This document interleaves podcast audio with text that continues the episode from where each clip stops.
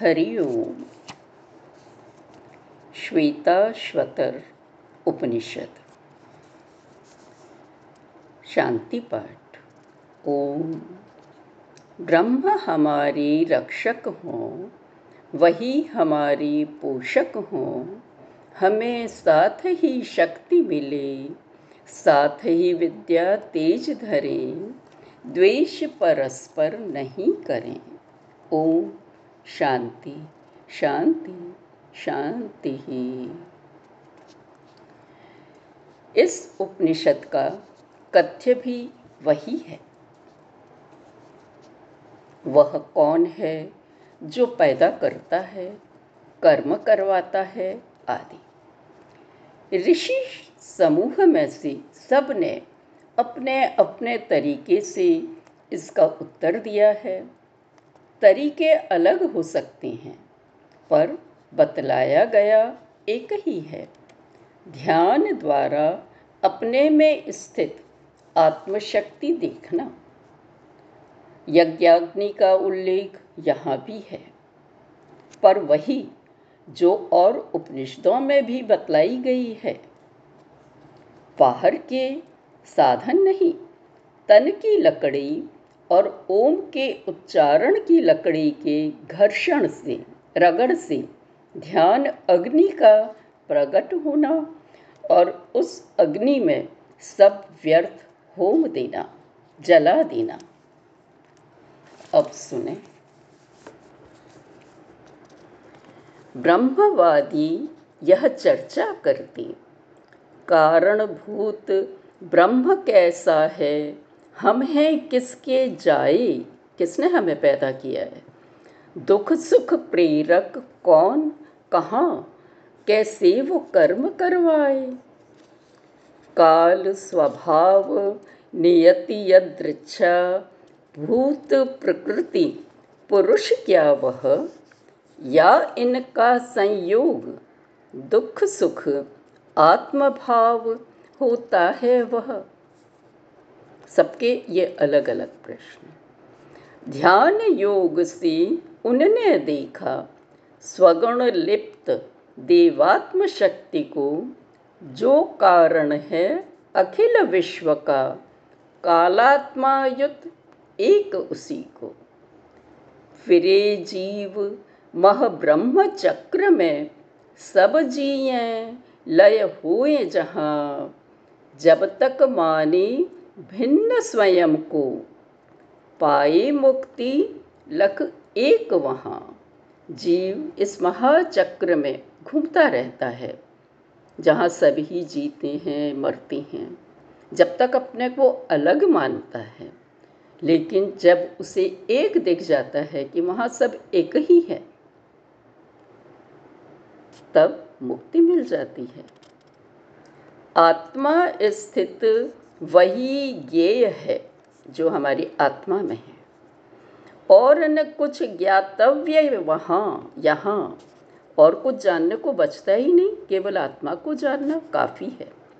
भोग्य भोग भोक्ता त्रिरूप से कहा गया एक ब्रह्म यहाँ। यहाँ कोई ये तीन रूप नहीं है कि भोग्य अलग हो, भोग अलग हो, भोक्ता अलग हो। या कि ज्ञान, ज्ञाता और ये अलग हो। नहीं, ये सब एक ही हैं। वही जानने वाला है, वही जाना जाए वो है और वही जाना गया है।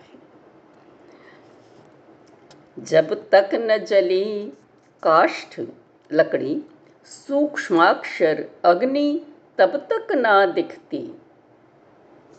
बिन प्रणव देह में अक्षय सूक्ष्मात्मा वैसे ही ना मिलती। जब तक लकड़ी जलती नहीं, तब तक अग्नि दिखती ही नहीं है। इसी तरह से जब हमारी शरीर में ओम ओम का उच्चारण जब तक हम नहीं करते, ध्यान नहीं देते ओम पर, तब तक ये सूक्ष्म आत्मा हमको नहीं दिखाई देती है। ओम से ये कैसे दिखती हैं? ये देखिए, बना अरणि, निज देह लकड़ी, प्रणव को उत्तर अरणी कर लेवें मंथनाभ्यास ध्यान से तब वह छुपा ब्रह्म तेज देखें। कोई सच में ही अग्नि जलती होगी अंदर? ऐसा नहीं।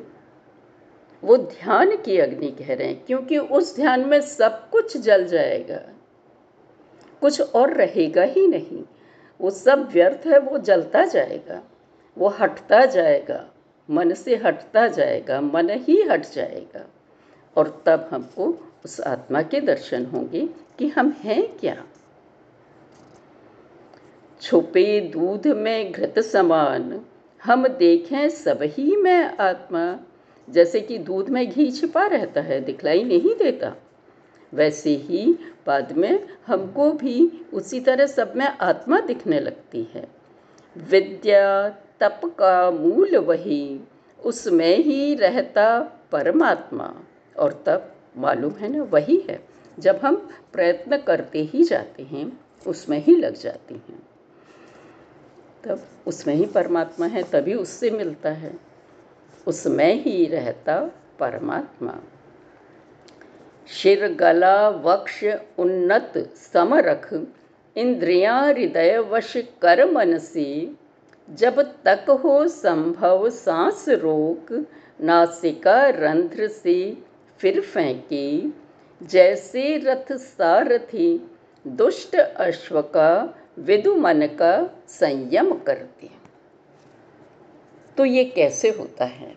ये ओम के उच्चारण के लिए हमें क्या करना पड़ेगा? हमें अपना सिर, गर्दन और वक्ष ये बिल्कुल उन्नत सीधा रखकर और एक ही लाइन में रखकर मन से इंद्रियों को हृदय में ले लेंगे। आँख, नाक, कान, इन सबको। फिर सांस पर ध्यान देंगे। कि जब तक हो संभव सांस रोक लें, लिया, सांस को रोका, जब तक रोक सकते हैं और फिर नासिका रंध्र से तेज़ी से फेंक देंगे। जब हमने ये कर लेंगे हम, तब क्या होगा कि वो जितनी भी जो इंद्रियों का हमको इधर उधर घुमाना है, वो हट जाएगा।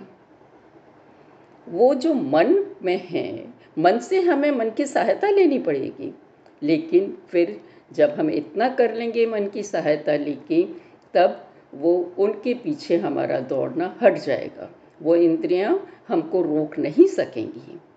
हम उनसे आगे बढ़ जाएँगे, उनको पार करके। जैसे कि अगर कोई अड़ियल घोड़ा है तो सारथी उसको वश में कर लेता है। उसी तरह से ज्ञानी लोग मन का संयम कर लेंगे। मन से सहायता ली और फिर मन को भी संयम कर, संयमित कर लिया। वात शून्य मन वांछित रुचिकर गुहा देश में करके ध्यान। दीप ज्योति सा ब्रह्म तत्व को स्वात्मा में वह ले पहचान। जब इतना संयम कर लिया मन का, तब ध्यान में लग जाएँगे। और वो कहाँ पे? जहाँ पे हमारे गुहा देश में हृदय की गुफा में। वहाँ पर ध्यान रखेंगे, वो क्या है? और तब जैसे कि एक दीपक की ज्योति जल रही हो, बिल्कुल हवा के बिना जगह में मतलब हिले नहीं।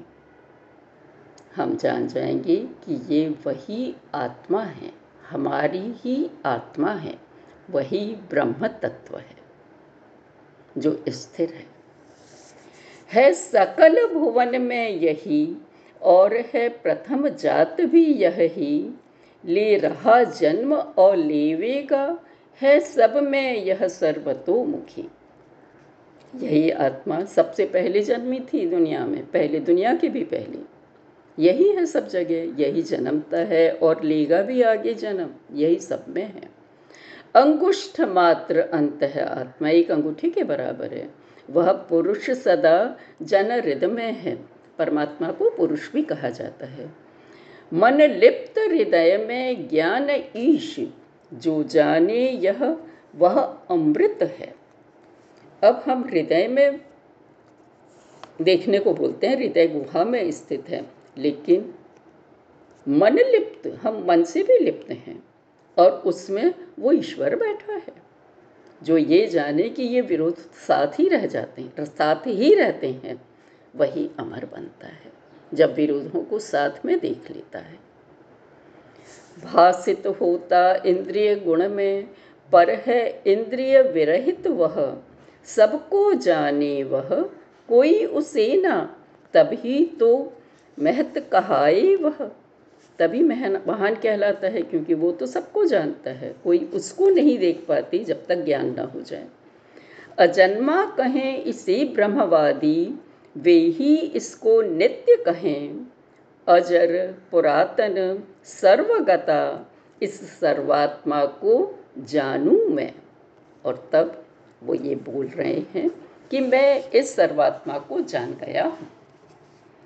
इधर उधर ऊपर नीचे, ना मध्य से कोई ले सकता, उस महान की कोई भी प्रतिमा, उपमा ना बन सकता।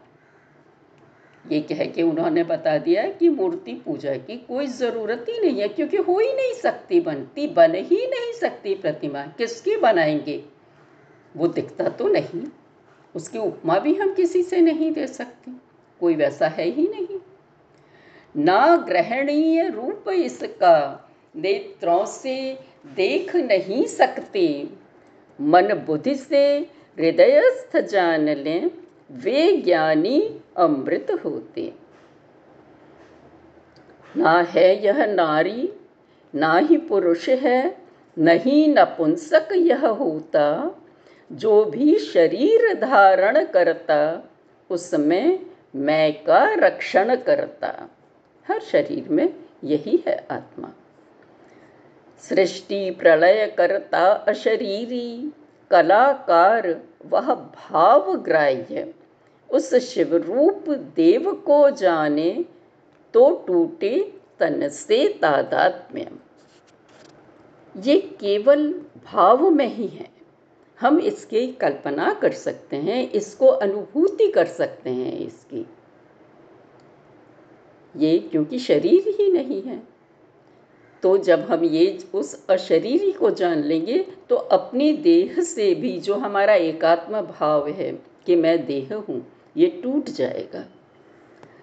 तप, बल, देव कृपा से जाना श्वेताश्वतर विदून, ब्रह्म फिर अत्याश्रमी संघ साधु को उपदेशा, शुचि सम्यक ब्रह्म। पहले उन्होंने खुद ने जाना और फिर उपदेश दिया।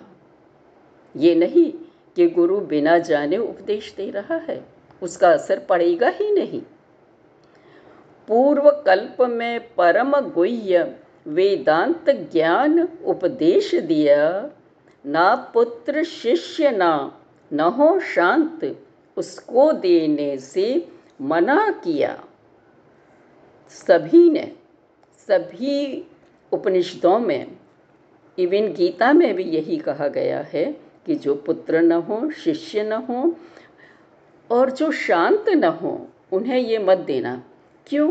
क्योंकि वो ले ही नहीं पाएँगे। एक मनस्थिति चाहिए उसके लिए। प्रभु में अति भक्ति हो जिसकी गुरु के प्रति भी वैसी ही हो मतलब सभी के प्रति भी वैसी आ जाएगी। उन शिष्यों को कहने पर यह ब्रह्म तत्व प्रतिभासित हो, यह ब्रह्म तत्व प्रतिभासित हो। आज इतना ही। धन्यवाद।